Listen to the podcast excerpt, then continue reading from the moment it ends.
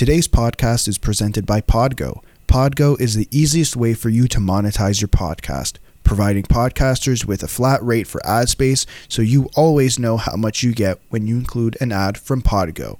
We recently joined as a member, and you can too. Apply today to become a member and immediately be connected with advertisers that fit your audience. That's podgo dot co at P O D G O dot C O. Don't forget to add the two-on-one podcast in the How Did You Hear About Podgo section of your application. Now get ready for the rest of the episode. Gentlemen, this might be the best offseason that we've ever seen in the National Hockey League. You must be so happy. You did ask for this, right? I did. Um, mm. As a fan, yes. As a Habs fan, I could not be having a worse time right now. But yeah, that's fair. As someone who loves the action, it's amazing. It's yeah. just yesterday was just because I think like most people, I think I had C J, Saravelli, and Friedman all on notifications together, and it was like every twenty seconds, like, oh no, here it is, yeah, more signings. I freaking love it. It's like there so, was tampering or something. Yeah. So what happened there when people were like? So there were discussions over the past few days, and you're like, wait, what? Because they got rid of the pre-week meeting. So they got rid of it officially, but I guess there's, I bet there's a loophole that says you can do it. Or you can maybe, my guess is a lot of teams went the route of, yeah, we're not going to publicly say we're letting our player talk to other teams. Like the Leafs did that with Hyman, where it came out yeah. that Hyman was allowed to talk to other teams.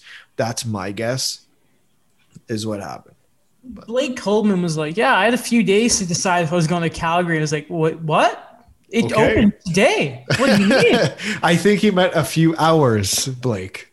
You should have said, yeah, obvious, you know, it was, it was, it was your thing. So just it was a slip, you know. They uh they didn't know what to do, but I I, I don't know. I don't think there's tampering. Daniel, you Daniel. You're I don't know. I'm too innocent, yes. I don't know. Okay, Peter Mrazek uh signed oh, that, within yeah. two hours. Maybe he just knew. We knew like half of the Oilers' defense, and it was like, this isn't allowed. Technically, it's funny how it's like, oh my God. So you're saying Tampa Bay negotiated an entire eight-year deal with Braden Point in like twenty minutes? That's incredible. No. Oh. But technically, you're not allowed to talk extension until the rollover of free agency. So Tampa, we're, I mean, we'll get to Tampa. You, you mean you mean Connor McDavid negotiated a contract in five minutes? Yeah, it's ridiculous. you know, you know what I'm thinking? They didn't negotiate it. What What they did just, they do? They were just, here's a piece of paper in front of you. A napkin. Yes, and you can look at it if you like, but we're not going to talk about it. It's like in school when you give a note to her, like, will you be my girl? Like, do you like me? Yes or no? And it's like twelve million or twelve point five, and Connor Bean tonight goes twelve. Save half a million, then you piss it away on a bunch of overrated defensemen. We're not talking about the Oilers yet. Okay, so we're doing a double episode for the shenanigans today. We're going to look at what's been going on around free agency today. Or I don't know how, how we're going to upload this, but this episode is going to be on the Eastern Conference. And by that, I mean the normal Atlantic and Metropolitan Division, because the Honda West can can go away for all I care. So at the Scotiabank, no, everything is sponsored by Scotiabank, and I'm sick of it, except the scene cards, because that's a great thing. Yeah, love so the scene cards. We're going free movies, that. free movies. Yes, and our next episode will be on the Western Conference, aka the Central and Pacific Division. Uh, you know what, fun stuff there. Pacific now is Seattle, the Central, the Coyotes move over. Gentlemen, though, we'll talk about some signings here. Before I kind of go and I show you how we're going to cover each team here. Alex, you had a little something to say, or you want to have when you wanted five minutes, and I'm just going to set you up here. So, CapFriendly, bless them, have a tracking of all the free agency stuff. So, as of right now, it is six thirteen p.m. on July twenty-ninth, the day after free agency, day two, you want to say whatever. We have had a total of one hundred sixty-three signings. Apparently, all this from CapFriendly too. Uh, two hundred ninety-six total contract years. A total cap hit of two hundred eighty-two million, seven hundred ninety thousand, eight hundred thirty-four dollars. The total contract dollars dished out, seven hundred eighty-five million, one hundred thousand dollars. eight hundred million dollars. Yeah. eight hundred million dollars. You know what? Shame on every single person who likes the hard cap. Shame on every single person. I hope your team has to buy them out, just like Minnesota had to do with Ryan Suter Ooh. and Zach Parise. Honestly, that's cool. I don't care. I don't care. I'm so done with it. I've heard so much about it the last week. Um, just like, how do you watch last year and, and say, you know, the guys, they couldn't pay their staff because of COVID. Then they're they're getting into battles with, and, and listen, my opinion still stands on how that battle went. Uh, it, my opinion doesn't change there, but you know, the owners came out crying about how much money they were going to lose. And then less than a year later, they said to their G Ms, sure, so Cody Ceci got four, three and a half million dollars for four years. Cody Ceci. You, you know, I saw that speculation. I thought it was a joke. So I'm, did not, I. Like, not, not to be mean. I'm just saying it's like, wow, like that year in Pittsburgh really how, did that to him. How, how on earth did, like, there's guys out there. There was people saying Tucker Pullman. How did Tucker Pullman get two and a half million dollars? That's well, I mean, insane. A mix of that is Vancouver being Vancouver, but. Probably, but like for four years, for four years, yeah. Like there's just an oh, there is an issue here, and uh, no, it's it seems that like the N H L doesn't want to do anything about it. It's like how are why is the N H L the, you know what? There's not a coincidence that the N H L is the fourth best league in it's honestly, it could be less lower down than fourth and has a hard cap. It's, it's honestly ridiculous. Like all owners complain about is, is um, franchise value. You know what increases franchise value? A good product. And, you know, last episode we've had, we had, and we, many episodes before had a discussion about the league being such just a absolute nightmare. This just tacks onto it. eight hundred million dollars in one day. Embarrassing, embarrassing. I think he captured it very well. Yeah. So, it's Alex, the scarcity yeah. aspect I, of it, I think. Because um, Michael Russo talked about it too, where the Wild, for example, they they went from a team that had like a pretty solid blue line for a while to like things getting really depleted in the last week. And yeah. It's because you look at the market of what they kind of, I don't know if they expected it or anything, or any team really expected this, but the way defensemen were being paid within the first few hours. Mm-hmm. It's, it's really funny how before the show, we were talking about there, there are reports that Russell, oh, it's, that's one of those names. It's difficult that, that Russell Westbrook might be a Laker. What's funny in basketball is like, cool, all right, this is we like this. But in hockey, it's like the big problem. This is how funny it is. If you look at all the Eichel talk, the first thing is, oh my God, he makes ten million dollars. And how can we afford no the cap space? And we look at teams right now, and I look at some teams that have like U F As and R F As, or sorry, just U F As now. And you think, wow, how are they going to pay it? Because they have no cap space. And it's like, and again, and we talked about it before, the luxury tax, it helps everyone. It helps everyone the Literally. way it works. So National Hockey League. I love how Alex is already, by the way, he's gone back in his chair. He's, he's huffed up. We haven't talked about a team yet. Why do you have a calculator? Because that's what the Twitter nerds have to pull out every time there's a trade. It, it, including not, myself, including best, myself. I'm a Twitter nerd, okay? Is, it's a scientific calculator too. Yeah, I know. Awesome. It's one of the fancy ones. You do fractions on so, that? Yeah. That's cool. Can you do, geom- can you do a, what's the thing? What do you call the thing with triangles? Trigonometry? Again? Trigonometry. You know, I was going to make I a joke. Can. Oh, remember, um, because we always say um, Alex is the numbers guy. And then you remember in The Office where it's like, can you crunch those numbers one more time? It's like it's it's all on the computer. It's like, yeah, just crunch those numbers. Like click, crunch the number. Yeah, I'm still bankrupt. I'm still bankrupt.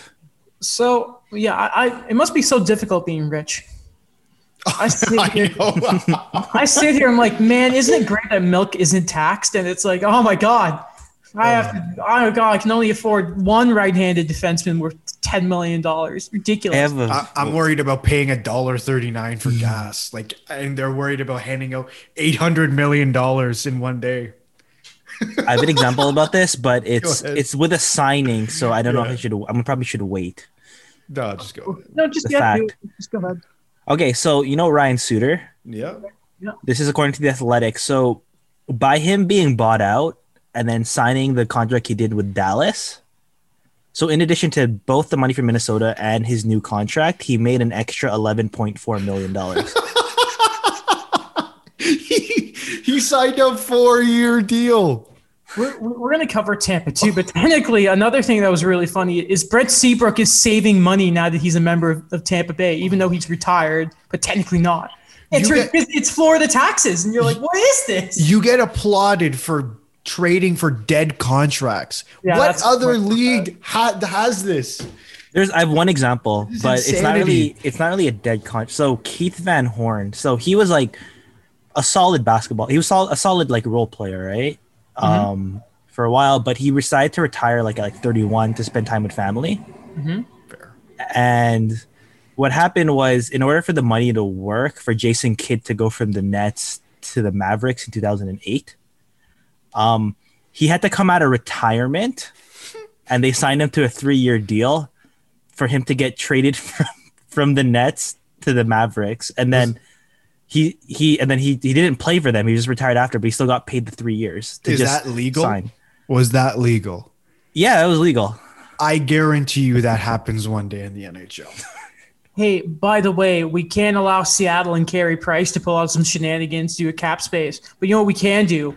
We can we can allow Brent Seabrook's deal to be traded. Oh, and by the way, we can also let a Vezina Trophy winner be traded for absolute nothing, because cap space is a luxury in this league, and it is it's Bush League. Anyway, going in, guys, I'm going to quickly – I'm screen sharing right now. I have a spreadsheet, an, an Excel sheet. These are how I see each division standings going next year. For those of you who cannot see this, and you will be able to if you watch the YouTube version of this, which will be up eventually. Alex is pretty good with that stuff. So – first off, we're going to go to the Atlantic. Um, before we go there, though, I'm just going to tell you guys, this is how I see it shaping up so far. Tampa are going to win the division because they're Tampa Bay. Yeah. Boston are going to come second because they're Boston.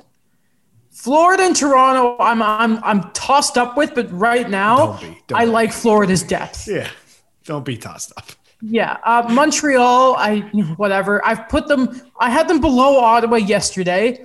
I've come around a bit more because it's like, okay – We okay, not Ottawa, okay? But Ottawa will be good, but still, I, I don't see that changing. Detroit, second last. They made some good stuff. Honestly, it might be a tight race between Detroit, Montreal, and Ottawa. Wouldn't be surprised. And Buffalo, because they have no players. They have Craig Anderson. They Yeah. They Wasn't he retired, Anderson. by the way? I thought everyone thought so, yeah. That was a surprise to see him sign yesterday. Awesome. I swear that guy said his career was over, like, when his Ottawa contract expired. Every year? Yeah. So, uh, and then also we'll get to the Metro later. I okay, I'm not going to lie. It's it's a bit of a piss take what I've done with, with the Metro. Did and you last, do that on purpose to piss off Mike? Maybe. Okay. So, um, it, like last in the in the in the I'm not doing this by the overall standing because that's just too difficult. Yeah. Columbus are going to come last in the Metro. I like what they've done, but there's just they've also kind of traded like everyone except like Boone Jenner. Because Boone Jenner next uh, captain. Yes. Uh, honestly, yeah, probably. Uh, the Rangers, second last, third last, the Devils, because I'm like, you know what? D- like, I like Dougie. Hughes is is good now because, you know, he's young. Imagine yeah. development not being a straight line, as Will would say. But it's still like there's like Wait. no real depth. Everyone's too young. Which Hughes? Uh, Jack. Uh, okay. Because Luke, not Luke. Just throw him in there. No, no. Obviously not Luke. I mean Jack. Because, you know, if he was on any other team, he had a good year. Then I have Carolina finishing fifth because I think they had a lot of holes now. The Islanders fourth. Like, listen, the Islanders have lost a lot. They have a lot to do, which we'll get to. But it's the Islanders, and I think we should stop counting them out because it's the Islanders. Third, I have Pittsburgh because I'm like – and I know I misspelled Pittsburgh. Don't get on me. Um, Washington second something. because it's Washington. And first, I I don't know how to spell Philadelphia, so I just have Philly.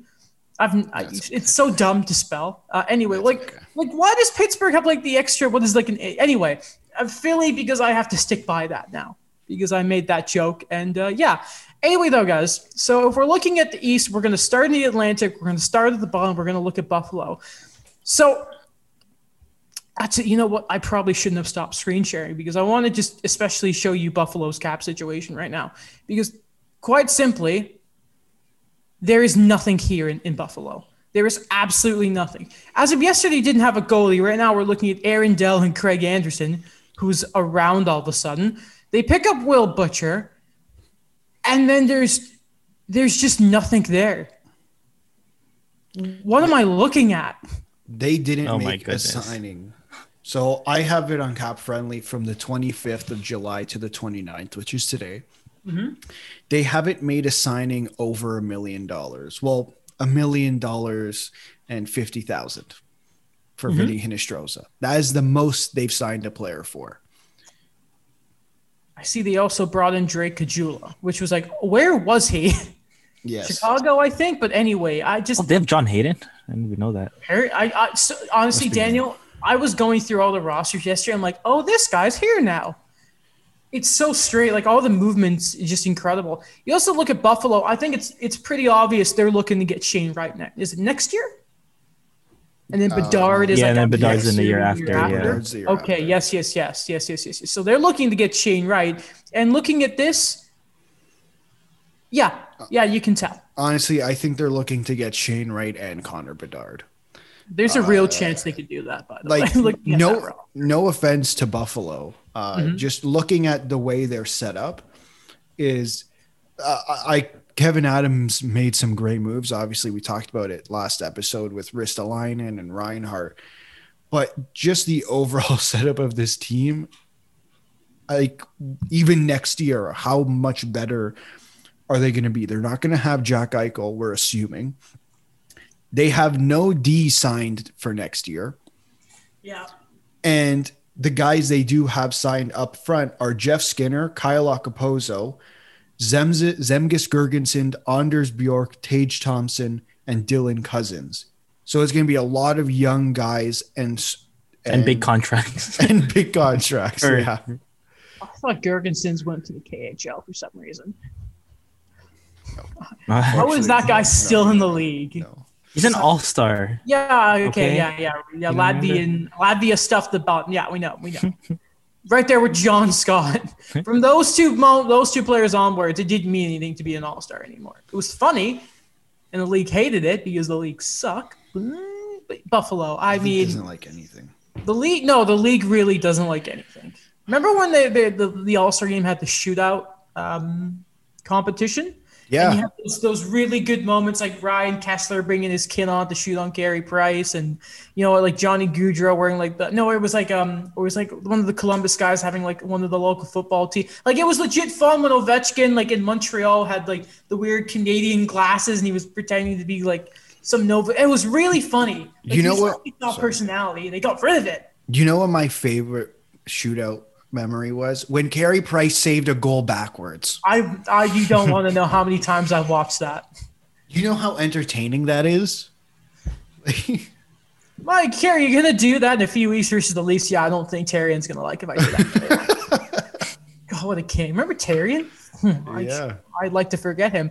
But Buffalo, I mean, they're they're on the way. I, I was going to say they're on the way up. Not really. But I, I will see, say. No, let's see what they get for Eichel before yeah. they say they're on the way. Yeah. Out. So far, Kevin Adams this offseason, not terrible, not great. Oh. But I think he's doing a fine job with the cards he is being dealt. Yeah. He's not exactly. waiting too long. That's the good thing. You see, yeah, and do you know what? I, I, I'm, I'm fine if he hasn't traded Eichel yet, because it sounds like no one wants to pay for a superstar.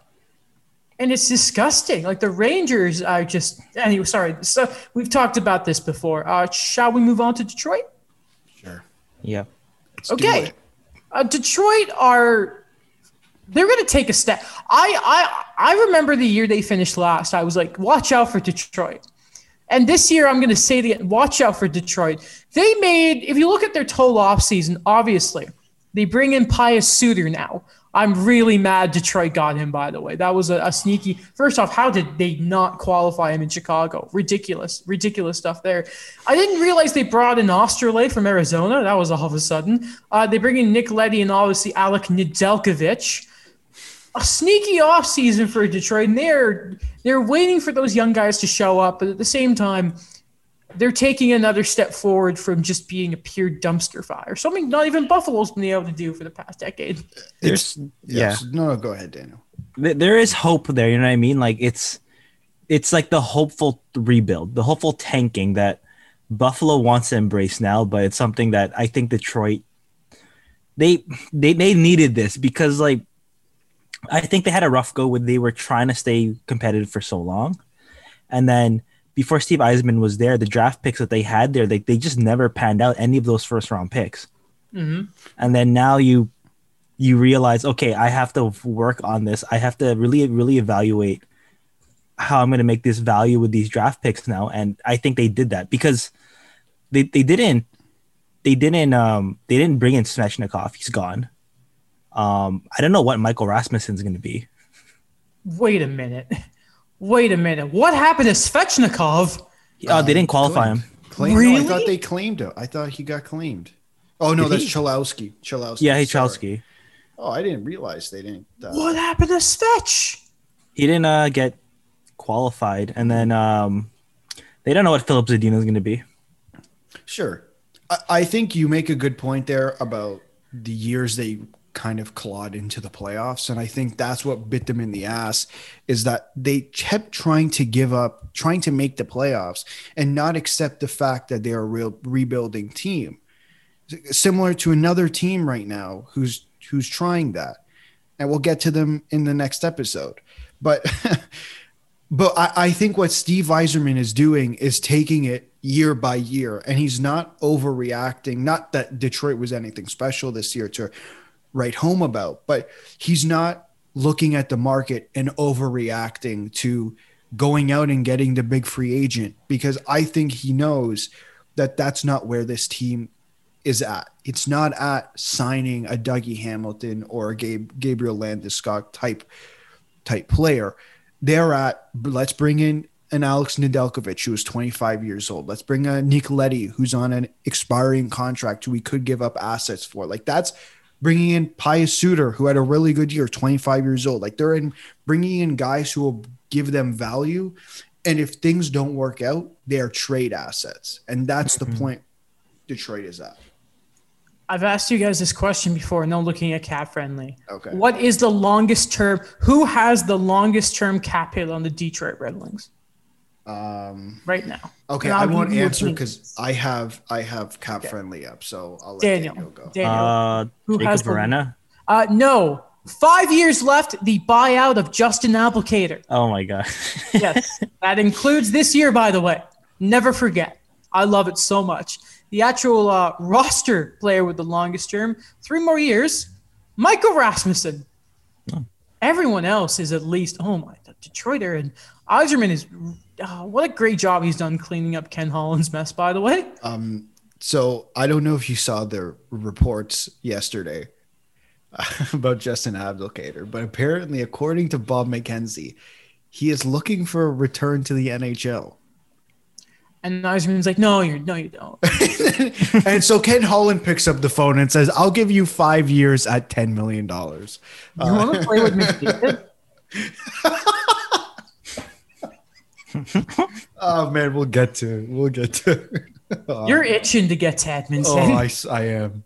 Man, there are the, the the Western Canadian teams, except Winnipeg, are are a whole pile of. of I'm not going to say it, but um, pile of dung, pile of dung. Uh, the Western Canadian teams.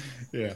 Oh, and I didn't mean to trade. Oh no, I almost deleted Ottawa. Oh wait, no, on my okay, no, no, no, no. I had it. I had it mixed up on my notes. Uh, the Sens.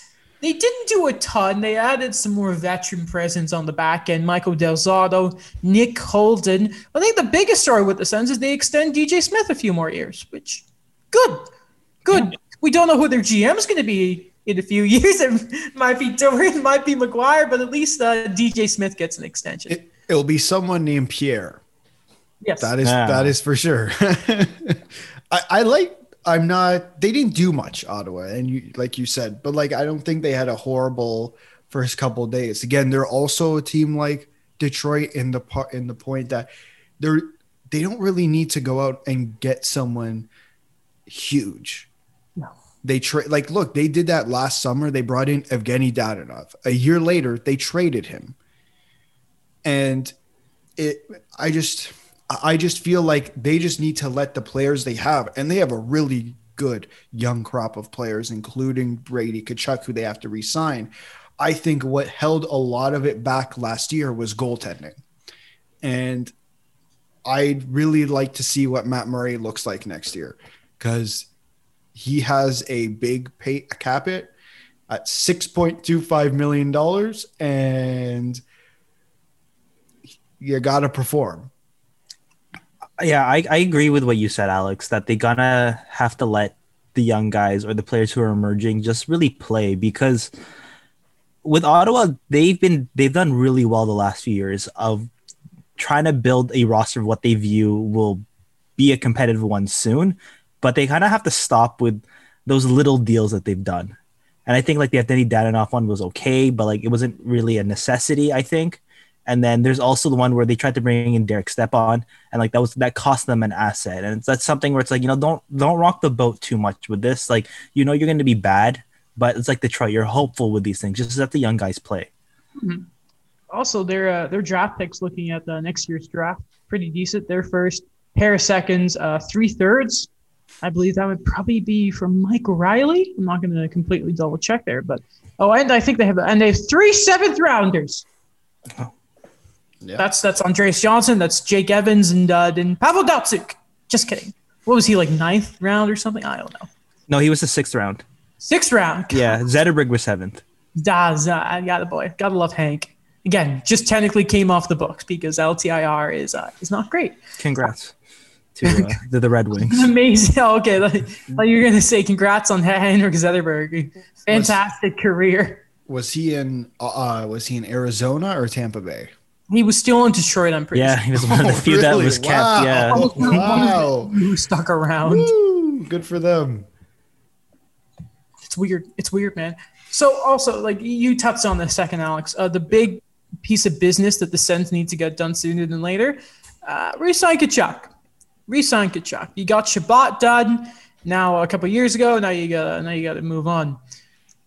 Speaking of moving on, the Montreal Canadiens uh, moved on from a couple players, or a couple players moved on from them. Unfortunately, though, we we can't even. Ah, this is this is rough, because it's like, okay, so where where do you start with Montreal's offseason so far? Do you talk about Corey Perry walking away to go to Tampa Bay, which just felt like the biggest kick in the gonads? Do you talk about Phil Danault going to L A? No, you can't even, because what the Montreal Canadiens decided to do yesterday, about, I want to say it was thirty-six minutes into free agency, was release a letter. Uh, Jeff Molson, the owner, put out a little letter um, in regards to the Logan Mailloux pick. Now, it was the first time they really sort of acknowledged uh, Logan Mailloux's victim, which was far too late. Again, a reminder, we've said this multiple times, if it if it takes more than one statement now to sort of explain a draft pick, I don't want to read it, because here's the point that everyone needs to know. That entire letter is, letter is hollow. The contents of it don't actually mean anything. Now, is there some information, A K Logan Mailloux will not be at the rookie camp beginning of the uh, next season? Yes, but I will read you the last few sentences, because this is all you need to know. If you want to go and read it, go ahead. It's on the Habs site. It will be easy to find, but the message is extremely hollow, because here it is. I repeat, our actions will speak louder than our words. We will work to continue to prove, uh, continue proving, sorry, we are an organization this community and our fans can be proud of. Lastly, I want to thank everyone that provided their feedback on this situation, including our partners and sponsors, so that this mistake becomes an opportunity to grow and raise awareness. Now, for those of you who do not know, since the Logan Mailloux pick was uh, was was made, there was rumblings that sponsors with Montreal were going to pull out. The one that was really talked about was Saint Hubert's. For those of you who don't know, that is a restaurant chain here in Quebec. In fact, if you've ever watched the Laval Rocket game and you're wondering, why is there a little chicken on the jersey in the corner, like a little patch? That's Saint Hubert's. So the Canadiens basically did this letter, buried it in the middle of the news cycle, the busiest day of the year, because of public pressure. So not not not, not even public pressure from for, for, because they were going to lose money. Uh, it's just it's it's I, I know I, I the tone in my voice is is somewhat like uh, like this is comical to me. It shouldn't be, but it's just such a joke. It just keeps getting worse. You know what I mean? Like, it, like they they try the whole damage control approach, and it just it, you just spread the mess around. I, I thought when I saw the letter, I'm like, phew, they've renounced the pick. And I read it and went, nope. Yeah, it was to me. It was absolute bush leagueness. Like, how do you do that thirty-six minutes into free agency?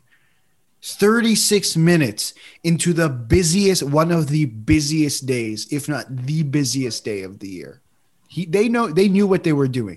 There's no ifs, ands, or buts about it. Like, these are, these are smart people who have been in hockey for many, many years. How long has Jeff Molson owned the Canadiens? A while. A while. He knows how busy free agency day is. He is not a stupid human being. And, And I think just this whole I, – I listened to uh, Leafs Hour. They were talking about this situation Monday morning, uh, J D. Bunkus and Justin Bourne. And uh, J D. Bunkus brought up a good point. And, and it, it, it's brought up in the statement. So he's not coming to camp. But by drafting him alone, you've – he doesn't have the actual proper chance to grow and prove himself. And I, we probably had that discussion on, on Sunday as well, but just because you're not bringing him to training or rookie camp, sorry, doesn't really like, that's cool, but you still drafted him. You know what I mean? Like, he said, I want to grow. I, I, I want to learn from my mistake, and I want, I want to be better, essentially, is what he said. I'm paraphrasing here. Mm-hmm. So please don't draft me. And therefore giving him the opportunity over a full calendar year to do better. And the Montreal Canadiens stripped him of that opportunity, essentially forcing him to be in the spot, to be this, and the entire situation be in the spotlight. And it sh- and and the situation, sorry, should be in the spotlight. It's a serious situation, but in the wrong context. Daniel, anything to add, or uh, should we move on to uh, the signings? It's again, it's just everything you guys already touched on, where they tried to bury it in a way. They tried to. You know, it's the kind of thing, damage control, I, I would I mentioned, where they put it in the busiest time for free agency, but it's at the same time, it's to show their sponsors like, hey, look, see, there's actually a paper trail now. There's evidence to say that we acknowledge w- what this pick meant, what it kind of means in terms of an image. And it's like a very subtle, I'm sorry kind of thing. But again, you know, we're not renouncing the pick. We're not, we're saying sorry, but we're not actually atoning for the mistake. You had the chance. If they had renounced his rights, and like, here's the owner saying, we're sorry, we've done this, we've done that. You, you could have saved some face, but you didn't.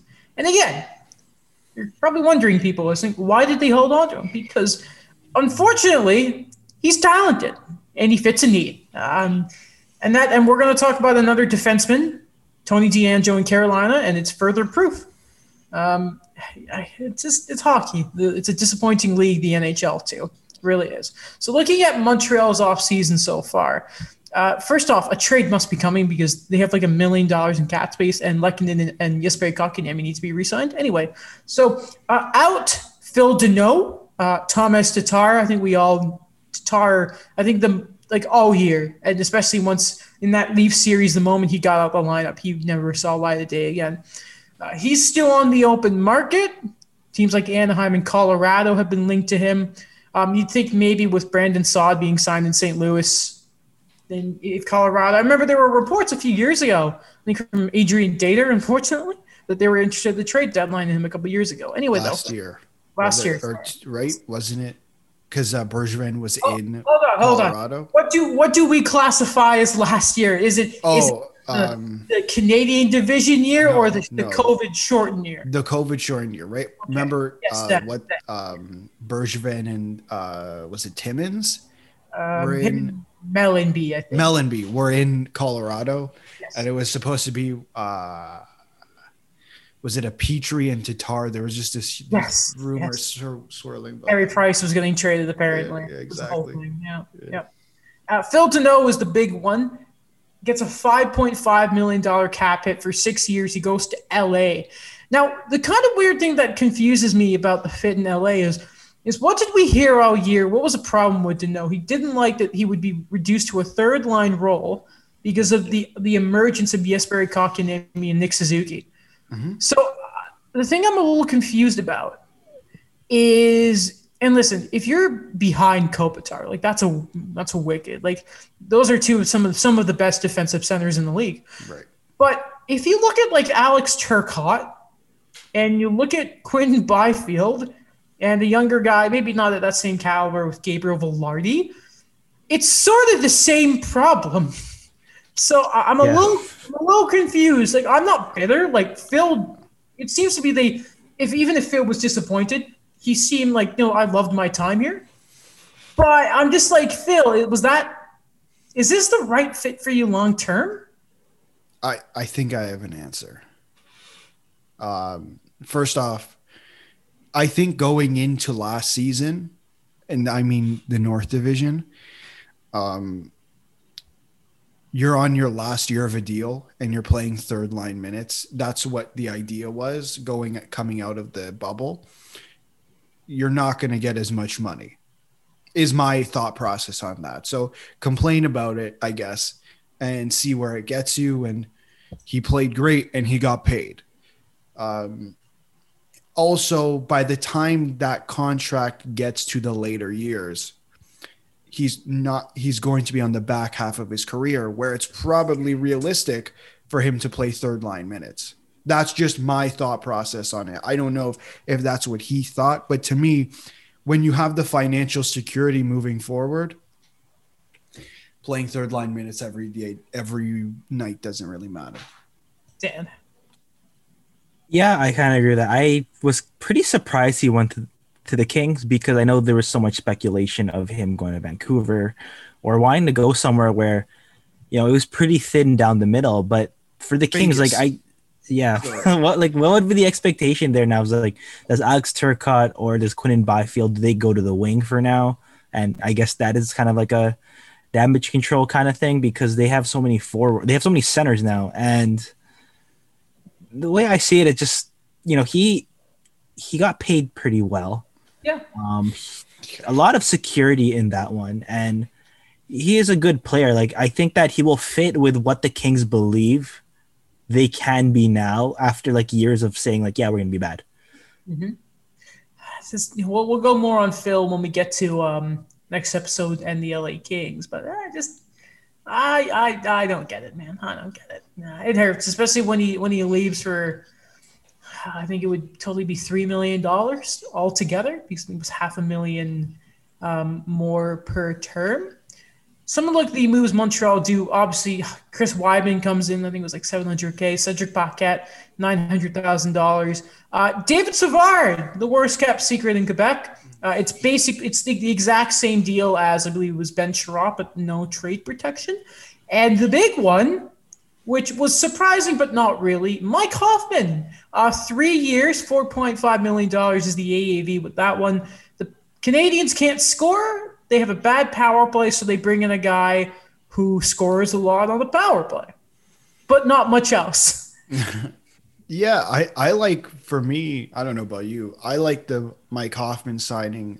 I, I don't know what to think of the David Savard signing because I've seen people say, well, you know, he's replacing Shea Weber. And then, but two weeks ago or a week ago, whenever we had that discussion about Shea Weber, the overall consensus was that it is going to be almost impossible to replace Shea Weber. So how do you declare this man Shea Weber's replacement?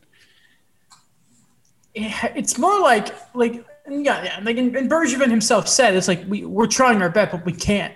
The big problem I see with the Savard signing, it's like, okay, so stay-at-home defenseman. big, tough, hard to play against. I'm like, great. The third consecutive summer of signing one of those. Mm-hmm.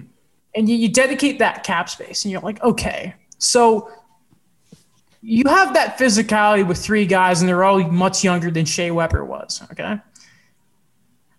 But it's like, like, what, like you were never going to replace his leadership. Like they they can't do that. Um, that's going to come with within right now from guys like Gallagher and that. It, it's just like I, I feel like there were more needs. Like for example, like is Wideman the Wideman's the hope on the power play? Like what? What? Apparently, some people now. Like, sorry, I should say it like this. Bergeron himself did not say that, but like you have guys like Craig Button saying, "Oh, Wideman," because he had like fifty-nine points in the K H L. But what's really funny is he had an even rating, and you're like, uh, okay. Is he going to play? Like when I saw the Chris Wideman signing, well, my first thought was the Uber video, to be honest. But yeah, same. My second, sorry, my second thought was, is he going to even get in the lineup? Bursch said that he he's not given him a spot. He has to. But it's like, okay, so you've needed a third pairing right-handed defenseman for how long? He's going to have the inside track, but he's not been promised a spot pairing. Like again, he only makes seven hundred thousand dollars. You're like, okay. Yeah, exactly. Like it's the so Savard signing was the wrong one, though. That's not a puck mover. Was, you only have Jeff okay. Petrie now. Every who's every play now is going to be the only one getting I, out of through the blue line. Yeah, I already know what your answer is going to be, but was there someone else out there that you would have preferred over David Savard? Well, okay, yeah. So on the open market, Sami Vatanen is sitting there. Third. Oh, that. Oh, that. I mean, I thought you were going to say Dougie Hamilton, but oh, oh obviously Dougie. Yeah. It didn't even sound like they approached Hamilton, which is like, okay, whatever. I would have given him Seth Jones's deal and would have said, okay, like, okay, this is fine because he does everything. He's like Literally. the best all around, one of the best all around defensemen in the league. But no, so like Sami Vatanen is just sitting there, right? And it's yeah. like third pairing guy could have slotted right in. But there's a guy who has a year left, and there was whispers that he wants out, of, or not that he wants out, but that Dallas have talked about trading this player. It's like five million dollars, I'm pretty sure. Great for um, the power play, as all Swedish defensemen are. And I'm like, do what you need to do and try and see if you can get John Klingberg out of Dallas. That's a guy I was looking at. I'm like, oh, well, you know, I'm safe because the Stars aren't going to – no offense, you look at the West right now. I'm like, the Stars? No. No, I just um, – I'm thinking John Klingberg. Open market besides – again, besides Hamilton they were going to go after. Beside – it's more trade route. Not to mention the Habs need a center because Cedric Paquette ain't filling in the third-line center. Yeah, I was going to ask you about sure. that. Like, what are they going to do now for the bottom six? Because, again, it's like that rotating thing now of so many forward – those so many wingers in the top nine. Like, where's everyone going to stack up? Well, that's another problem is if you – ignoring Hoffman, mm-hmm. one of like Anderson, Gallagher, Toffoli, uh, Drouin is outside the top six. So if you have Hoffman, Anderson, now two of them are out. Like, listen, there's depth and then there is guys need their minutes to do the thing they do, and that is to score and to play, right? So there must be a trade coming. Again, you can't go into next year as your center depth being one of like Paquette or – Evans, Palin, Kotkaniemi, and Suzuki. There's not enough experience there. So the, the big kind of issue, and, and if you're asking me, how do you feel it? Arizona are trading everything right now. Just yeah. go get Christian Dvorak, please. Is he a center, though? He is, yeah, six, like sixty percent oh, or just okay. uh, just under that. Really good two-way guy. I've been very much on this. Like four, like and a half million dollars with some term. And and um, like there are guys in Arizona saying that like the Habs have had interest, um, so like you know do that or or or or or pay the price because no. here's the thing with Bergevin. Every year, every year, when you know good players aren't available and when they are, you gotta try to do it. Go get Eichel. I don't care if you need surgery and they're garbage this year, and the pick turns out to be like a lot. I do not care. Or it's not going to be because they're not as bad as Buffalo or Detroit or like Anaheim. No offense, Daniel. Go get Jack Eichel. I don't care what it costs, unless it's Caulfield and Suzuki. Even so, it's Jack Eichel, people need to stop doing this stupid thing of, oh my God, Eichel makes so much money. Oh my God, I don't want Jack Eichel and give this up. It's a quality top ten centerman in this league. Go get him for the love of God. It's ridiculous. That, the conversation around Eichel is, again, we had that discussion at the, the five-minute rant there. Uh, it's all about cap space. Like, it's Jack freaking Eichel. I get, you know, he's in Buffalo and he hasn't looked great.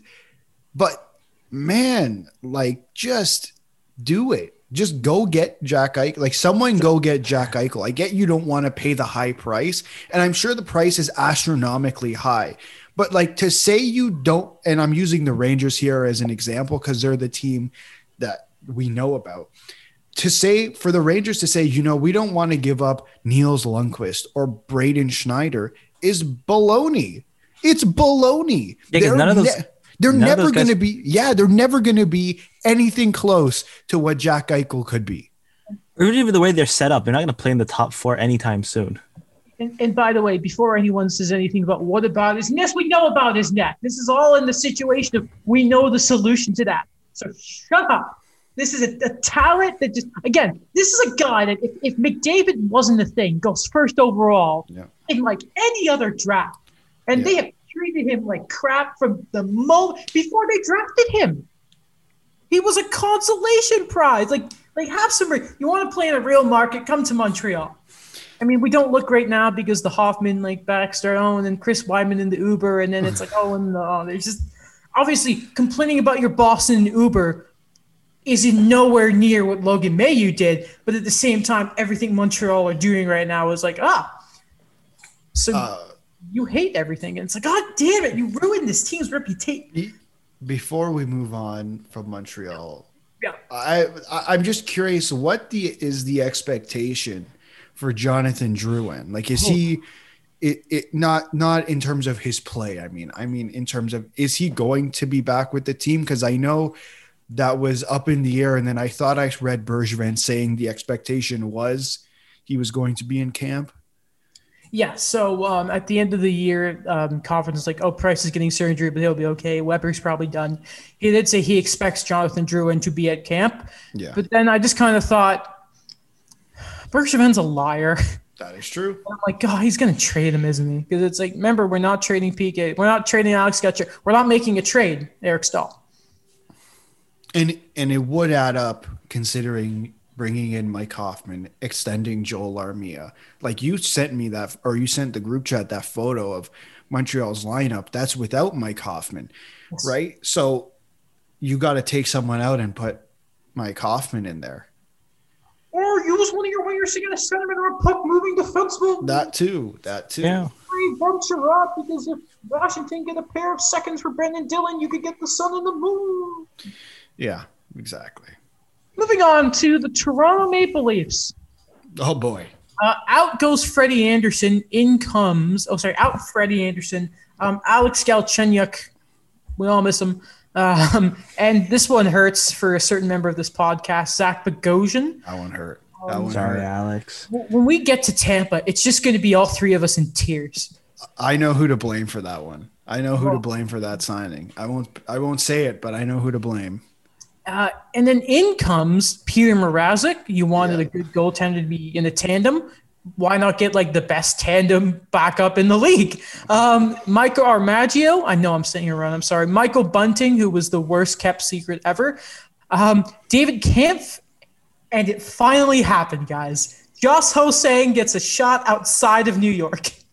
Did it? Yeah, I'm glad. I'm glad that he gets a P T O with the Leafs. Uh, literally no risk on the Leafs part there, but just a good overall play. Like, I mean, we haven't seen it, but from what I've heard from other people, it seems like he should get a shot. And for, uh, for the Leafs, I think he could actually get a shot because it's the Leafs and their depth is not great. And what we're calling bargain bin hunting is exactly what they did. And, and speaking on that, uh, before I get to what I think of these signings, because I mean, most of them are okay. Like, I'm not over it. Like, I'm not over the moon about any of them in particular, but that was my expectation. There is this expectation in Leafs Twitter, and I know exactly who to blame about it. And this time I will call them out for it. Um, there's this expectation in Leafs land that we're, they were into interested in all these big name free agents and we're going to try to acquire them. And I think you're full of yourself if you actually believe that. Like, I'm sorry, they had no cap space. Did you like you? They needed to fill roles, and and and you with what cap space did you want to bring in Gabriel Landeskog or Philip Grubauer? Like, in what world? Like you, the audacity, the audacity to call Steve Dangle a traitor, and then watch people in the media say the Leafs are interested in Gabriel Landeskog and Philip Grubauer, and you eat that up like it's breakfast, lunch, and dinner. It wasn't even that. Peg Pegnotta said, I could see them being interested. Oh my! Yeah, yeah. And did I like how he worded that.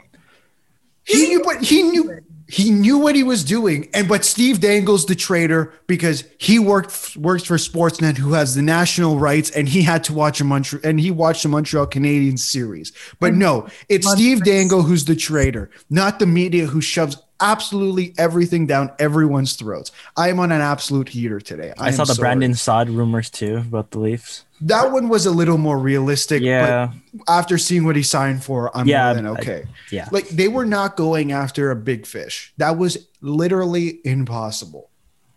You know who he didn't mention? Who? Curtis Gabriel. Curtis Gabriel. I do that. I I, I enjoy that signing. Uh, younger, I guess. Less skilled Wayne Simmons is the way I'll put it. Yeah. Apparently loved his work ethic two years ago, so sure, why not? God love the play junior. Do you want to have that discussion too? Because I'm down for that. I don't, don't think we need to. I just love, like, what other market are they going to complain about? Like, like so, like, let's just have a real discussion here. Okay, Armadio, Armadio, Amadio, Amadio, yeah. So Armadio. Yeah. He's no going to be a bottom no six R. player, right? Yeah. Michael Bunting maybe could get a top six shot, but realistically, middle, bottom six player. David Camp is probably going to be a bottom six centerman. Yeah. Apparently, that's a great penalty killer and all that. Yeah. Like, where else, in what other market, is there like a, a chain reaction and like levels of hatred because somebody signed a bottom six role player from the Sault Ste. Marie Greyhound? It is ridiculous. It. Uh, sorry. Go ahead. No, it's just a mix of like, just like, uh, is this what we're doing nowadays? But like, I, I don't know why I continue to be surprised about it. It's just like, man, they're good players. Like, who cares where they played? Yeah, so what? If anyone knows them the best, it's going to be Dubas. If it was different and it's like, hey, I had like Chris Russell before. That's not a good player. You don't sign him to like four million dollars for three years. If it's like a one point five million dollars dude like Michael Bunting, who had a good little year in Arizona, which no yeah. one ever does unless you're named Jacob Chickering, then go for it. But why are we acting like he is the only general manager that does this? We just watched Lou reacquire Travis Zajac and Andy Green over the last two years. Yeah. I like I, so I'm not trying to crap on Lou. That's not, I love Lou, man. Like, that's not the point I'm trying to make. It's just he's another manager that does it, and everyone loves to say talk about Lou. Lou does it. Like, I guarantee you, if Ken Holland had the opportunity to sign Justin Abdelkader, he would do it. He would freaking do it. Like, I believe it. They stopped him from doing it. But I agree. Like, I don't know. It's just that.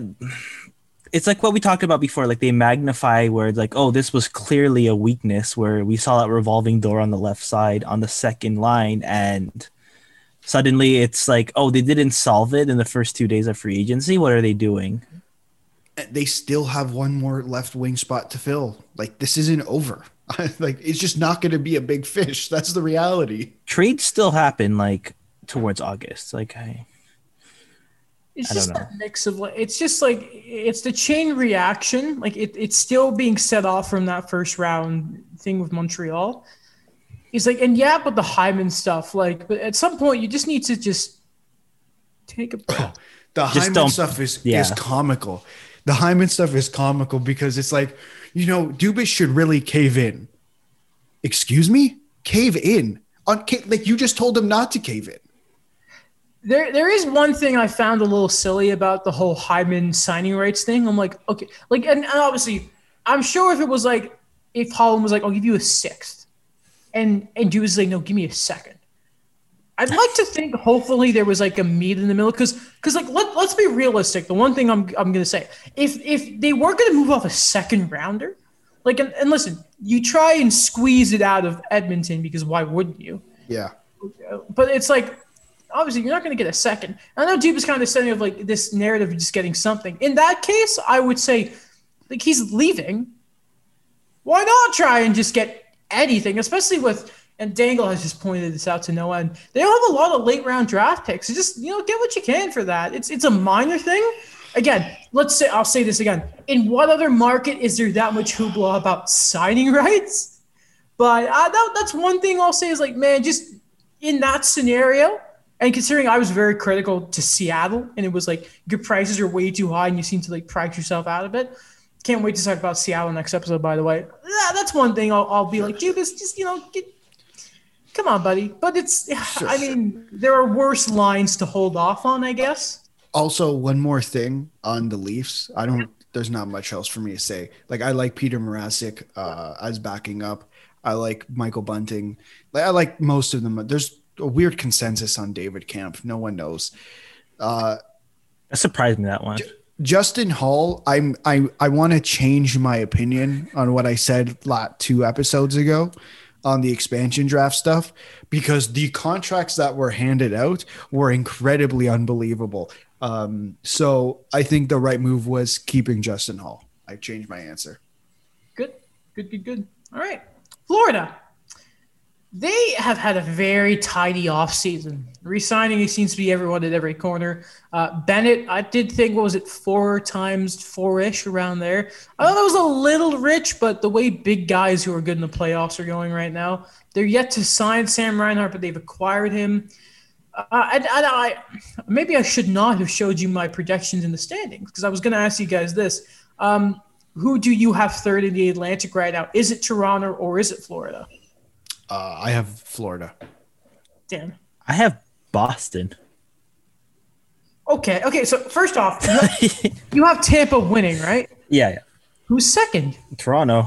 Really? Yeah. I'm yeah. still hopeful. The Leafs fans, like the, the casual Twitter Leafs fan, needs to learn the faith from you. Wait, wait. So you have Cheers. Florida fourth, then I would assume. I have Florida like. I, I actually have Florida third. I have Boston fourth. Oh, sorry, Boston fourth. What? Yeah. Daniel's just coming out flying. They added, so they okay. We'll we'll get to okay. We'll get to Boston. I know they added, but it's just kind of like I don't know. It's just hold on a minute. Okay, Florida will have a bigger discussion because there is yeah, someone yeah. I would like to see if we can get on the show about Florida.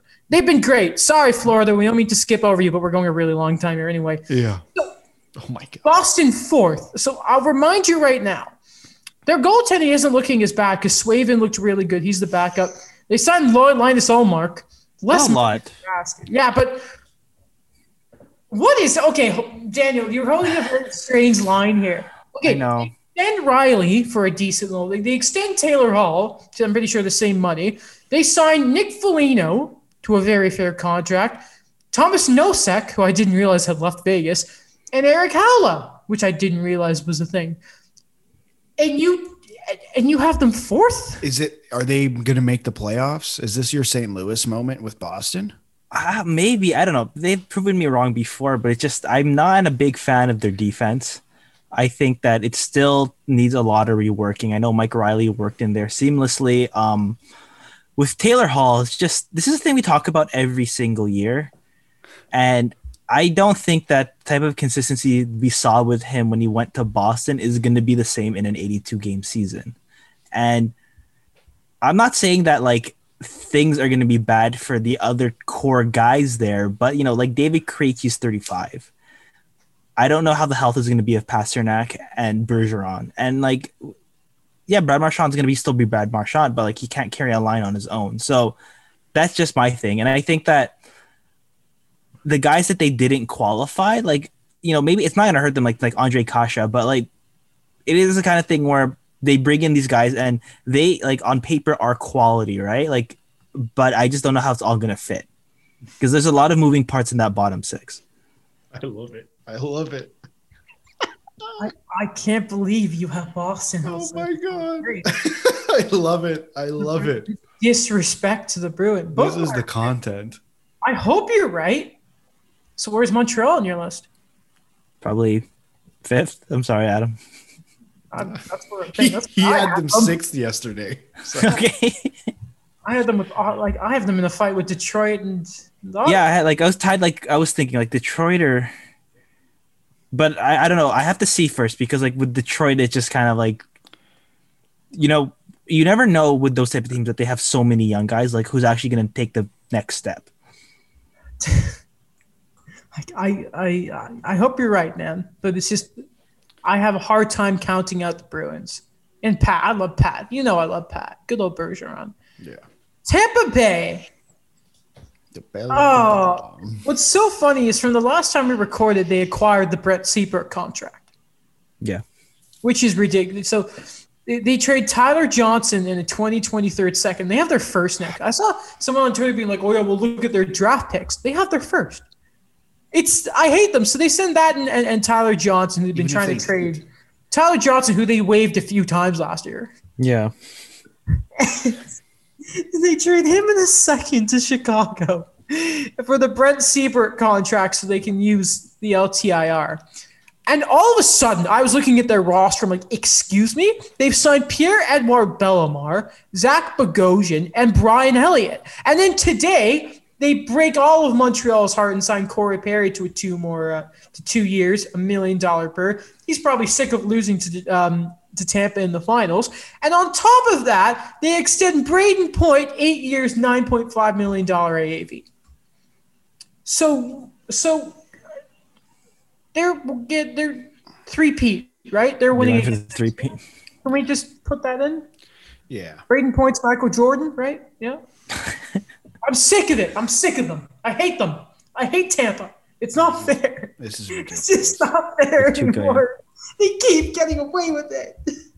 Yeah, and it's like, yeah, the third line is gone, but it's still like they're going to be able to re- like this happens every year. They're going to be able to replace it, and they have they they sh- they're showing that they can do it again. Do you know Matthew Joseph's going to be a full timer? Do you know who they signed as well? Charles Houdon. Oh, oh the I, Quebecois legend. I can't wait for how that turns around and how he becomes. Like a like he, he uh, you know how it's going to work with Tampa Bay. He'll be a star. He'll have twenty goals. He'll go and get overpaid by the Oilers in free agency in a couple of years.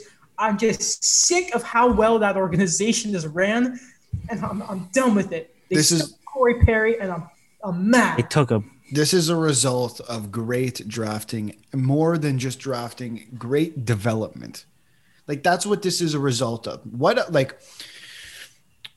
What other organization, and I think there's maybe one name I have in my head, that brings up a random player each year and succeeds? It, it used to be Chicago. Pittsburgh. Pittsburgh, too. Oh, yeah. Oh, yeah. Teddy Bluger. Teddy Bluger, right? It's like they – watch, next year there's going to be some breakout candidates. Didn't we do this uh, We chose a random, right? we yeah. chose random player. Name. Okay, right? So it's going to it's gonna happen. It's who, gonna who did happen. They choose? Oh, Mitchell Stevens. I'm like, he's finally going to be full-time. Yeah. I think I chose Jimmy Huntington. I don't know if it's going to work, but who knows? Like, it's just they – yes, they lost their third line, but there's guys there who can replace that third line. Like, Matthew Joseph is going to take that next step over the summer. Like, you, uh, Daniel probably right, a guy like Mitchell Stevens. But now you bring in Corey Perry and Pierre-Edouard Bellemare, and you're just filling in your bottom six the same way they've been filling in their roster for the last three years. I'm not saying Perry is at this level, but you looked at how important, how Blake Coleman turned his game on for the playoffs. Corey Perry fits that mold perfectly. Now, not as fast, obviously. Um, he's got some some age and wear and tear in there, but still – They're just, they make me sick, Tampa Bay. They make me sick. I'm so, I'm I'm jealous of them. I'm jealous of them. It's ridiculous. Incredible. The Tampa Bay Lightning. All right. Okay. Now we hit the Metropolitan. Well, we'll go a little quicker here. Do you want to start from who I have winning the division, or would you like to go to uh, the bottom of the division? The bottom, the bottom. All right.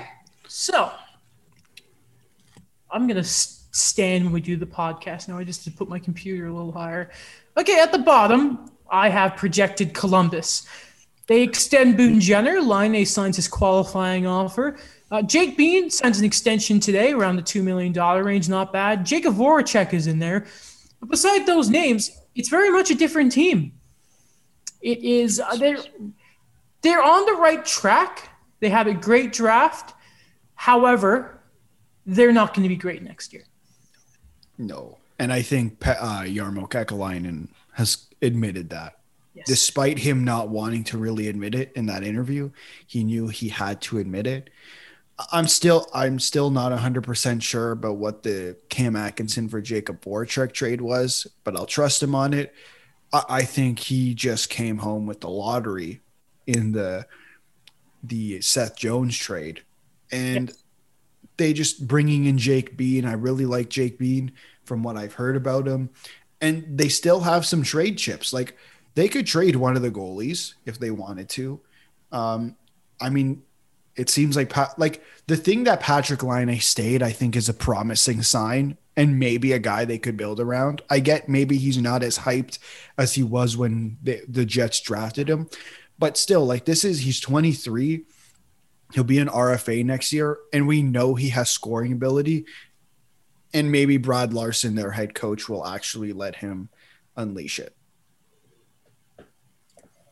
I agree. Like I, I like the what you brought up, Alex, about Patrick Laine staying, because I always compared the Blue Jackets to the Oakland Athletics, that they have no they've been known to bring in so much talent, but it's like a city that could never keep it. And I think that the way that they're taking this approach now, that they're getting a lot younger, they kind of shown that, you know, it's not just the young guys there. Like Jakub Voracek's going to still be there. Um, Gustav Dykos is still going to be there. Like the goaltending tandem is still intact. So I think that there is going to be some moments for them to surprise, but for the most part, it's not going to be horrible.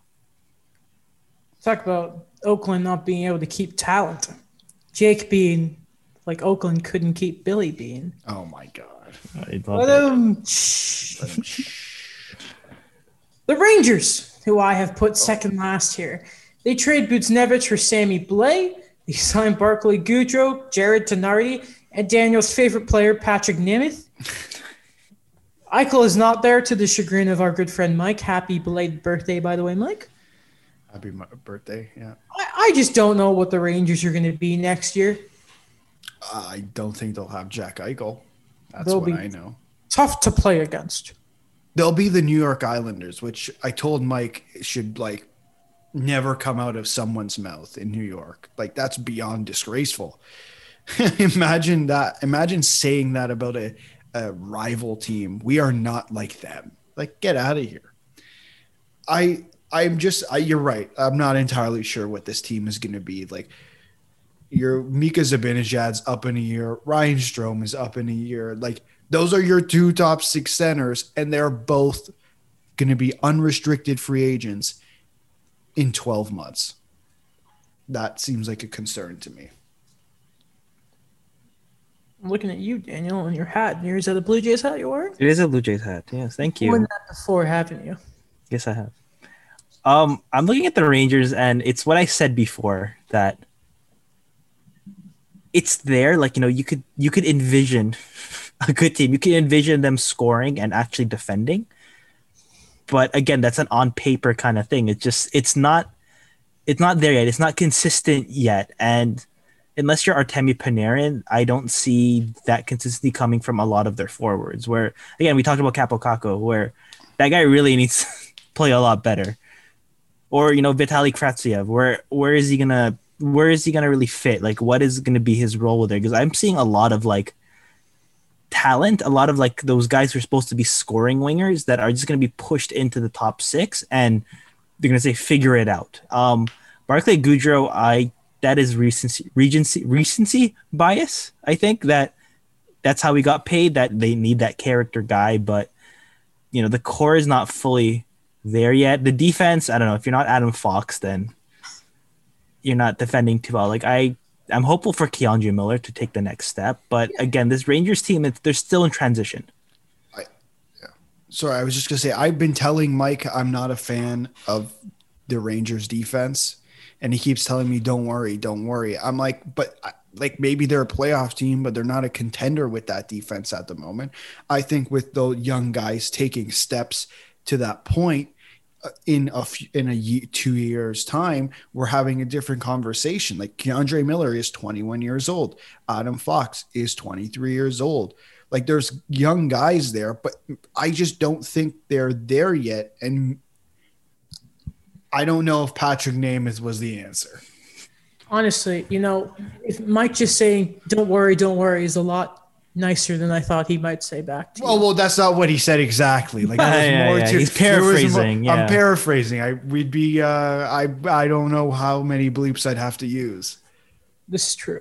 The Devils. Uh, they picked Jonathan Bernier, a good bit of money. A lot of money. It was a two years, four million per. Don't forget they also bring in Ryan Graves. They trade away Will Butcher because they fell out of love with him because they're weird. Though they get the bell of the ball. Seven years, nine million dollars per, less than Seth Jones. Because this league, they get Dougie Hamilton. I still don't see New Jersey being a threat, but I think they could give you a scare every few nights. I still don't see them above some of the, the bigger guys, but they're on their way up. Like I think next year they will definitely be out of the basement, and maybe they'll win a game at home. That would be that would be nice if they won a game at home, yes. But yeah, I think not they, against the Sabres, by the way. They don't count. Oh, those wins don't count. I think the guys they have on their roster, the young guys, I mean, like uh, I'm specifically specifically looking at Hughes and Hischier in this, the two number one overall picks, that they they still have to keep taking steps forward in terms of their development. And we've seen it over the last couple of years with Nico Hischier. And I think we saw it a little bit last year with Jack Hughes, but they got to keep taking those steps in terms of proving why the, why uh, Tom Fitzgerald went out to got to get Dougie Hamilton as well as Jonathan Bernier. Um, in terms of the Jonathan Bernier signing, I, I think that's a great, a pretty good tandem. Like if you go look at Bernier's numbers with Detroit last year, who were not great, Detroit, but Jonathan Bernier's numbers weren't horrible. Um, and to have him next to Mackenzie Blackwood, I feel like they're just trying to repeat what they did last year with Corey Crawford in a way. Fun fact, before I get into the analysis. Let's hear it. When Lou Lamoriello had to replace Martin Brodeur yeah. in New Jersey, Jonathan Bernier was actually one of his first choices before Corey Schneider. Was that when oh. he was in R F A? Yeah. Okay. Before he went to the Leafs. Yeah. So yeah, it's kind of crazy how that works right now. Like, what nine years later? Um, yeah, I think with New Jersey, it's just again, it's about the young talent and what they could kind of do to elevate their games. Like you mentioned, a lot of the big names, but like there's also Jan Kukkonen, who I think could keep getting better. And I really apologize, Alex. You always correct me on this, but I forgot how to say Yegor Shan. Sharakovich. Oh, Igor Sharangovich, yeah. Yes, him as well. Like these, like those, like type of winger guys that they could play in the top six, or even a Pavel Zacha, who kind of, you know, actually played pretty well last year. That they just need this consistency to keep on going if they want. Think like okay, what they need to do is they don't have to be a top team. Like this is what I'm giving them. Yeah. Just keep it together. And maybe try to get one of the last playoff spots. Like, just don't make it like, you know, when they got like Gusev and Wayne Simmons and they tried to go for it and like they didn't win like for like what their first ten games. You know what? Two things really funny. I forgot about Corey Crawford being a thing. Um, second off, like, yeah, just they're so young, New Jersey. Just yeah. keep it together. As Danielson, keep it together. Keep your head above water. We're your team. Just a thought. I just I noticed it earlier. They have three really good or good right-handed defensemen: uh, Dougie, Damon Severson, and P K. I I mean I can see them. They have the cap space to do it, to run those three guys. P K's obviously in his last year. I who knows, trade coming soon. You scared me because for a second I thought you were going to say P K could move the puck. And I thought you were about to pitch me a return to Montreal. I, I mean, like, listen, man, I I'd love to see that. Do you want it? Like fifty percent not, retained. Obviously, he's not the old P K, but no. Sure. Obviously, Bergevin hates him for some reason. I, I'll never understand. Someone was a- don't, asking don't me. About, yeah, someone minutes. was asking me about that the other night, and I'm like, I, I don't, I don't have an answer for you. Like, this is a man who donated ten million dollars to a Montreal hospital, like. I, I, because he wasn't with the team, like I in this I don't hockey know, economy, you know what I mean? It was a long time, but you know what I mean. Like again, children's one. I say yeah. this all the time. His face is on the side of the freaking hospital. Oh, he was a he was an issue in the locker room, eh? He was a distraction off the ice. Yeah. And again, then you drafted Logan Mailloux. And some other defensemen you've been interested in over the past couple of years, and some internal hirings and some previous history with them, Sean Burke. You know, just but P K was the problem. What is P K that the rest of them aren't? By the way, I'm not going to say it, but um, there's a difference. There's a difference there. Is all I'll say. Um, right though, where are we now? Oh, and I didn't even mean to do this. Carolina. Oh boy.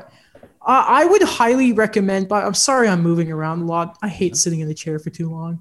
I'm now on my knees on the floor holding my mic. It's a, it's a situation. Don't forget, so, we have another episode to record. No, I know, I know, I know. So Sarah Sivian, who is a great reporter, um, had a really good article in The Athletic. I think everyone should go read about the repercussions of the Tony DeAngelo signing. Something is going on with Carolina, a k a there are clearly some sort of in, internal things of you're not spending money. They offer, what was it? The last offer they gave to Hamilton was six point four million A A V or something. Yeah, I think they were using Torrey Krug as a comparable. Would be my guess. I I don't know what to I don't know what to say to that. I don't know what to say to that. So they, by the way, they they signed Brendan Smith a couple of minutes ago. I saw that. Um, so Dougie is gone. So is Bernier. We can't wait for that. Uh, Peter Mrazek. And Warren Fogle, uh, but then the deal that brings in Ethan Bear, not terrible. Um, they also signed Josh Lee, though, by the way, which was like, oh, okay, cool. Oh, um, and in net, there's Auntie Ronta and Frederick Anderson, and there's a lot of health issues there. But first off, um, I didn't even they think about clearly that. Needed to be cheap when it came to filling a replacement for Dougie Hamilton, and Don Waddell made the decision to go out and get Tony DeAngelo. Uh, we have talked about him before. Every it's, it's no stranger to what that guy is like in his media availability with the, with like the Carolina media. There wasn't a lot of specifics of what he's been up to, other than yeah, I've had some time since January when I got bought out six games into the season. It's it's disappointing because Carolina have sort of been that we all in the back of our minds love that team. So many great stories, the storm surge, um, the David Ayres stuff, the the just like them like their Twitter account every year when you when the when the playoffs are on and they send like they do a tweet about all the teams who make it, and it's just really sweet stuff. Um, it's a small market team, and again again Sarah Sivian's article does a great job talking about this, and it seems to be the thing that Carolina are telling their fans, including season ticket holders who have apparently talked to people, is trust – the the plan is trust Rod Brindamore to sort him out. This is um, – it, it's – and again, it's a reminder of how crappy this league is. I, man, I said it before. I And I think I said it last year when we had the discussion about Mitchell Miller, is I don't understand – and it seems like it's just a professional sports thing. Um. What this obsession is with, we're going to bring this guy into quote unquote rehabilitate him or or uh, set him straight. I, I that doesn't happen in reality. Like, you know what I mean? Like, that doesn't happen in a day-to-day job. If I do something wrong on my job of consequence, I'm fired. Like, there's no, well, you know, we'll try to help him. It's I'm gone. Like, there's no, there's no question about it. I'm not like this. It's such a weird just the idea of, you know, we're the team to try. And now Carolina has done it. Uh, Arizona has done it. And Montreal have all used the same line of, well, we're the team that's going to do it. And it's, I'm like, but that's not reality. This is some made up line that you've for that you've come up with to make us think that, well, it's okay. But I'm like, but that's not how the real world works. Mm-hmm. It is. It is something that it didn't sit well with me again. Like, it is disappointing because of how, you know, heartfelt and how like easygoing that Carolina was, where in a way, like, I didn't say that they were the representative of it, but they were kind of something that they showed that, you know, the N H L can be fun. The N H L could be all those type of things that we hope the league can be. And they kind of tried to embody that with the team culture. And for them to get Tony DeAngelo now and looking at the cost situations of getting a right-hand shot, getting someone that who may be able to replace Dougie Hamilton in terms of not talent, but minutes, is it is a, it is a disappointing situation. And I, I don't know, like, like this is all speculation as well. People say like, oh, the Ethan Bear acquisition was kind of like a, it was kind of something where it's like, oh no, like, see, we're perfectly okay. Like, we don't, we don't steer to one way or another. And I'm not saying this to disclose like his talent in any way, but it's just, it is a weird thing. Cause like, if I'm Ethan Bear now and I have someone like Tony DeAngelo on my team, it's just, how's that dynamic going to work? You're seeing that. I don't exactly know. Um, Because he, he is Indigenous, right? Yeah. Yeah, which is – and and there are whispers about some of the, the things that DeAngelo and how he was teasing Keandre Miller about that first goal and, like, that first goal puck and all that stuff that was never confirmed, but there were whispers. Mm-hmm. Reminder, he got bought out six games into a season. For, I guess just to speak on Daniel's point about replacing minutes, I, I – I feel like you can replace it sh- like by sheltering him, you know, you know what I mean? Like, he's very offensive minded and that's what they say he's so good at, but defensively it's not great. Like, you can't replace all of Dougie Hamilton's minutes with Tony DeAngelo. That's, in my eyes, you just, you, you can't do that. Well, that's what, well, I think that's where Rod comes in and he's like, he's, oh, you're right. But then it's simply, you know who can, though? There's uh, like Slavin and Pesci can take care of that. You know what I mean? It, it puts more pressure on them. But, like, and that's that's probably where Carolina are looking at it. It's it's obviously not right, but I don't know why we're try- I don't know why I'm trying to just. You know, it's crazy how much they bled with the defensemen they had, like, in the past two weeks. How many defensemen they've lost? Bean, Fleury. Well, Fleury they lost earlier, but Bean, Fleury, Hamilton, uh, Hamilton. Yeah, yeah. Even forward wise, you know, you lose Morgan, Morgan Gecki. Yeah. You've now then, lost Oren Fogle, and you also ha- had to completely remake your goaltending tandem. And and and then we'll we'll take the turn here. That is a scary goaltending tandem, not for other teams. There is. There is concern. I, no, in this world, I can see Ranta and Freddie surprising, though. Yeah. And this is the reason I have the, the Canes fifth here is I just there's a lot of health issues there, a lot. Especially, like, for me, less with Freddie, more with Ranta in terms of the health issues. Yeah. W- with, with Freddie, we know when he's healthy, he's good. He has not been healthy the last two years. Like, that's kind of been almost put out there in a way. Like, he admitted himself for last year, he played too long and he should have been sat out. Mm-hmm. And, and imagine like the difference he would have, it would have made, but that's twenty twenty hindsight. There's risk. I think there's a lot of risk here. And I think you're right on that. Well, he's had time to recover. I mean, he didn't get yeah. a look in the playoffs for, no. obvious, for obvious reasons. His Campbell was good, but uh, all right. Looking at the Islanders, they uh, need. Be, before we get to the Islanders, I have some breaking news. Please be relevant. Uh, it's about your team. Oh, okay, cool. According to Renaud Lavoie, a one-year deal at nine hundred fifty thousand dollars for Matthew Perreault. The center they needed. He's not even a center. He's not a center. He's not a center. Sorry. Just thought I'd throw that out there.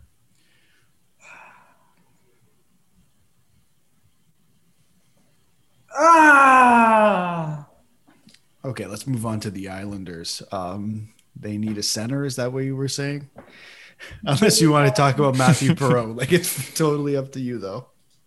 The Islanders need to sign Pellick, Sorokin. I know it's Sorokin. I don't care. It, Beauvillier. They brought in Richard Panik. We all remember that.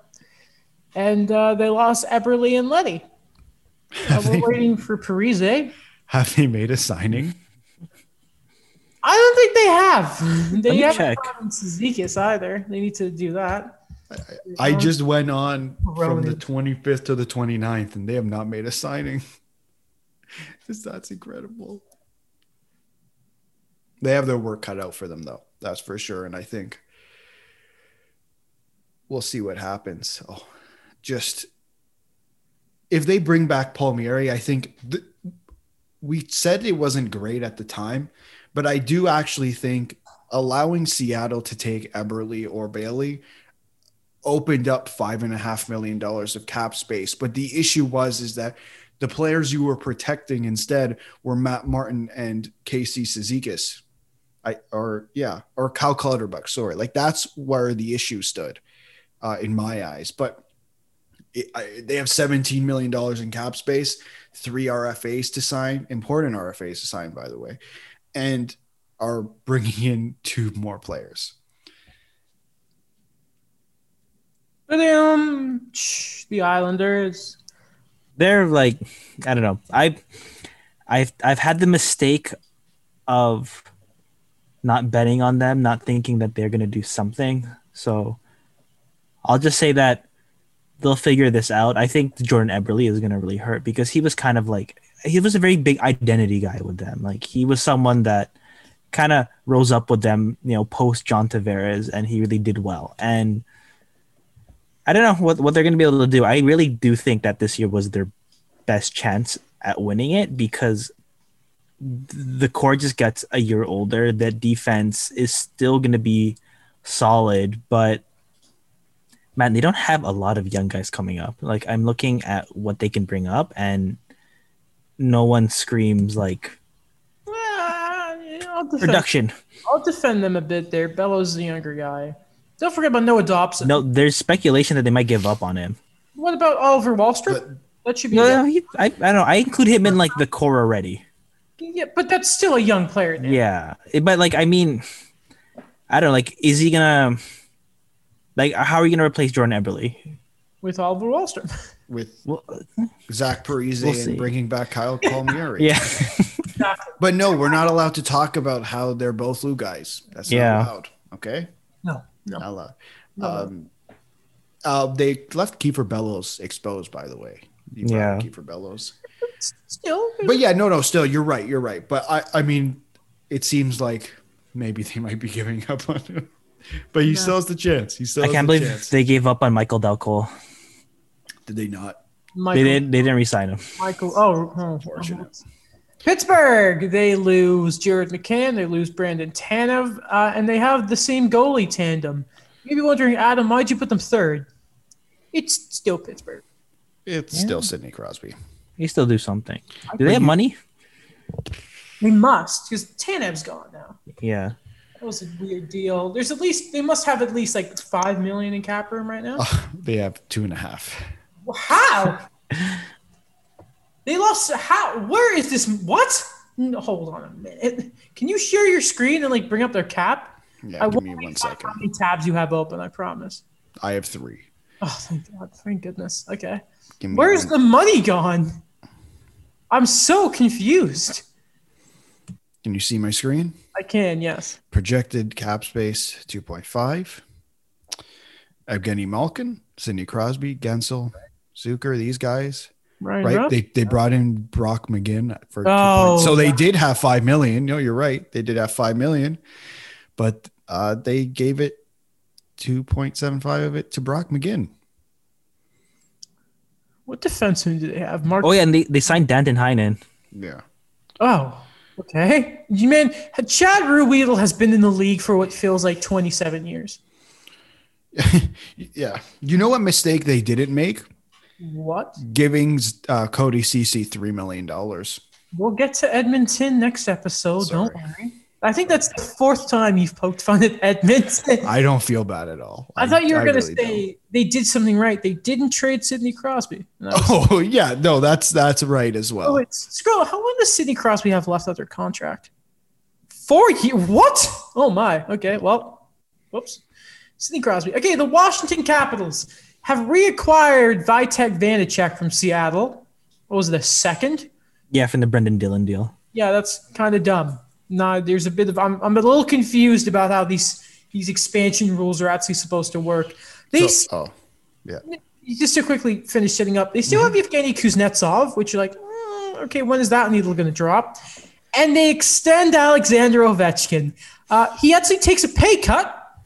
He gets five more years at nine point five million dollars.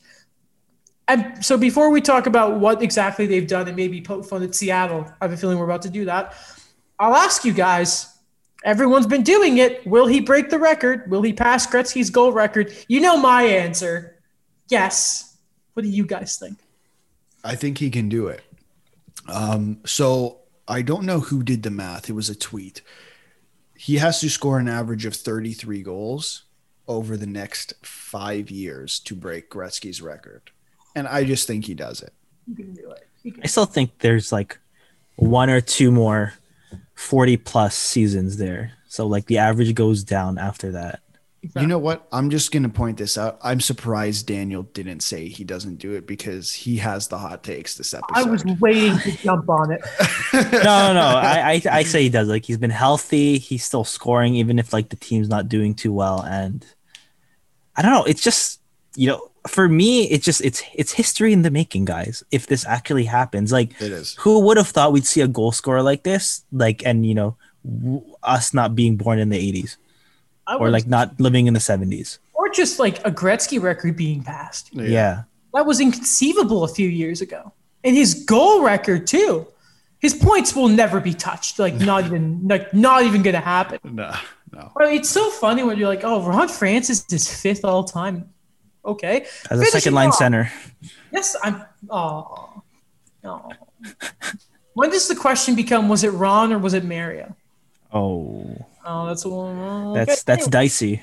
Yeah, uh, kind of as dicey as the back end to goaltending of Philly right now. I still think they're going to win the division because let's go nuts here. So they bring in Atkinson. Nate Thompson goes back, funny enough. Um, they reworked the D with Keith Yandel, Rasmus Ristolainen, and Ryan Ellis. One of those three can defend. Um, Martin Jones as the backup for Carter Hart. I like that one. I don't hate that at all, you know. Two World Junior legends. Was Martin Jones a legend in World Juniors? Um, yeah, he was a well, he won a silver medal, but he was the backup to right, uh, not right to Jake Allen. Really? In twenty ten, yeah. That's really funny. I ah, let's see. From Brian Elliott, a former backup of Jake Allen, to another one. Yeah. Pretty cool. Like Philly. Anything, anything to say so we can finish off on Philly, please. Well, I want to say we'll see how it goes because I've seen this with Philly before where they just throw money around. Yeah. And yeah. they just hope to field a competitive team. So I'm going to just see how this goes first. I saw a lot of people praising them for making such big moves, especially with the Atkinson one, as well as the Ristolainen and Ellis one, even though they didn't really give much up with the Ellis deal. But that's just my opinion. Um, We'll see if it works. I, I do think they have a team that it can work already. I think they just, the defense last year was abominable. And the the changes they made, they finally hopefully brought in a Matt Niskanen replacement. So Carter Hart doesn't have to deal with that again. I'm not going to make a jawbreaker joke. Okay. Okay. With that. Boy said, great platform as always for the show. Check out our pers- personal social medias, including the shows as well, TikTok, YouTube, all that kind of stuff. Alex's blog, Daniel's stuff for C G R U and Hockey Writers, all that shenanigans. My YouTube channel, new videos up. Go watch them. four hundred plus views on my Mayu one, by the way. Hey, that's good. Freaking wicked. Um, four dislikes, four likes, though. It's exactly what I expected. Exactly. And with that, you will see us soon. Yeah. My mic is off angle. That's okay. Yep. And we will see you when we talk about the Western Conference. And, uh, you know, there's a lot. To, it, there's a lot. The West really look compared to the East. The West are a bit of a, a garbage heap. And, coffee then. Yeah, I'm gonna go get more water. I'm gonna go get a thing of Gatorade quickly. Green Powerade, the best drink known to mankind. Hey. We will see you next time.